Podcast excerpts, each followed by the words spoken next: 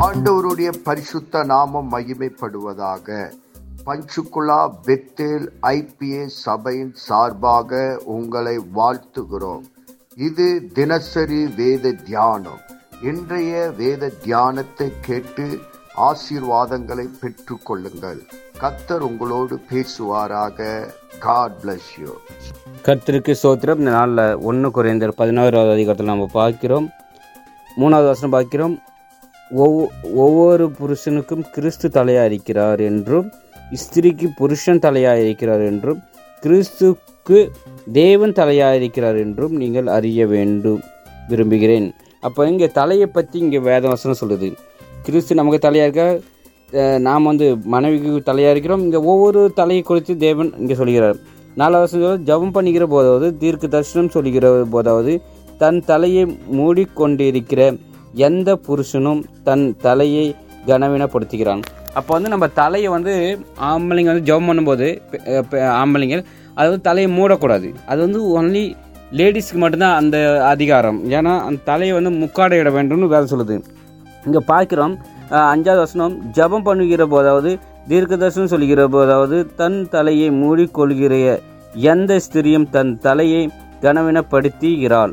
அது அவளுக்கு தலை அஹ், போல் இருக்குமே. ஸ்திரியானவள் முக்காடியிட்டு கொள்ளவிட்டால் தலைமயிறு கத்திரிக்கப்படும் போட கடவாள்.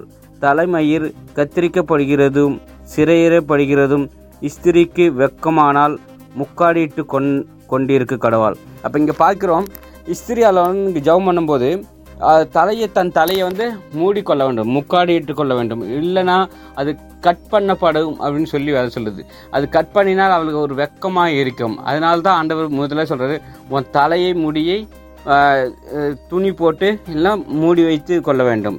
அதுதான் ஏன் அந்த வார்த்தை சொல்கிறேன்னா பவுல் சொல்கிறாரு தலைமயிரானது வந்து ஒரு பாவத்திற்கு அடையாளமாக இருக்கிறது. ஒரு அழகு அழகுக்கு அடையாளமாக இருக்கிறது. அது வந்து அழகு உள்ளவர் யார் அப்படின்னா ஆண்டவராக இயேசு கிறிஸ்து ஒருவர். அந்த அந்த தலைமுடி வந்து தன் புருஷன் ரசிக்கணும் அப்படின்னு சொல்கிறதுக்காகவே சிலர் வந்து அது போடுவாங்களாம். அதுக்காக ஆண்டவர் சொல்கிறாரு ஜெபிக்கும் போது வந்து தலைமயிரை மறைத்து கொள்ள வேண்டும். அப்படின்னு வேதத்தில் நம்ம பார்க்கிறோம். அதான் வேதம் சொல்லுது புருஷனானவன் தேவனுடைய சாயலாவனும் மகிமையை மகிமையாக இருக்கிறபடியால் தன் தலையை மூடிக்கொள்ள வேண்டுவதில்லை. ஸ்திரியானவள் புருஷன் மகிமையாயிரு மகிமையாயிருக்கிறாள். இருக்கிறாள் புருஷ புருஷன் ஸ்திரிக்கு தோன்றின தோன்றினவனல்ல ஸ்திரியே புருஷனிலிருந்து தோன்றினாள். பு- புருஷன் ஸ்திரிக்காக சிருஷ்டிக்கப்பட்டவள் அல்ல ஸ்திரியே புருஷனுக்காக சிரிக்கி சிருஷ்டிக்கப்பட்டவள். அப்போ பார்க்கிறோம் புருஷனுக்காக ஸ்திரியானவர் சி- சிருஷ்டிக்கப்பட்டவள் ஆனால் பெண் புருஷன் வந்து சி- ஸ்திரியாக அல்ல. அப்போ வந்து அந்த தலைமயிரை பற்றி ஆண்டவர் இது சொல்கிறாரு அந்த தலைமயிரை வந்து கண்டிப்பாக மூடிக்கொள்ள வேண்டும். முக்காடிட்டு கொள்ள வேண்டும்னு வேதம் சொல்லுது. இந்த நாளில் நம்ம வந்து தேவனுக்காக இந்த வார்த்தைகளை நம்ம கவனம் பண்ணி தலை ஜெபிக்கும் போது ஆண்கள் வந்து நிமிர்ந்திருக்க வேண்டும். பெண்கள் வந்து தலையை முக்காடிட்டு கொள்ள வேண்டும். அது தேவனுக்கு நம்ம கொடுக்குற நல்ல காரியம். அது தேவன் தம்மை ஆசீர்வதிப்பாக இந்த வருஷத்து மூலமாக. ஆமீன். இயேசுவின் நாமத்தினாலே இந்த வசனத்தை கேட்கிற ஒவ்வொருவரையும் நீர் ஆசீர்வதிப்பீராக.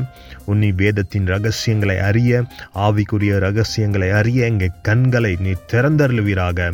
இயேசுவின் மூலம் ஜெபம் கேளும் நல்ல பிதாவே. ஆமேன்.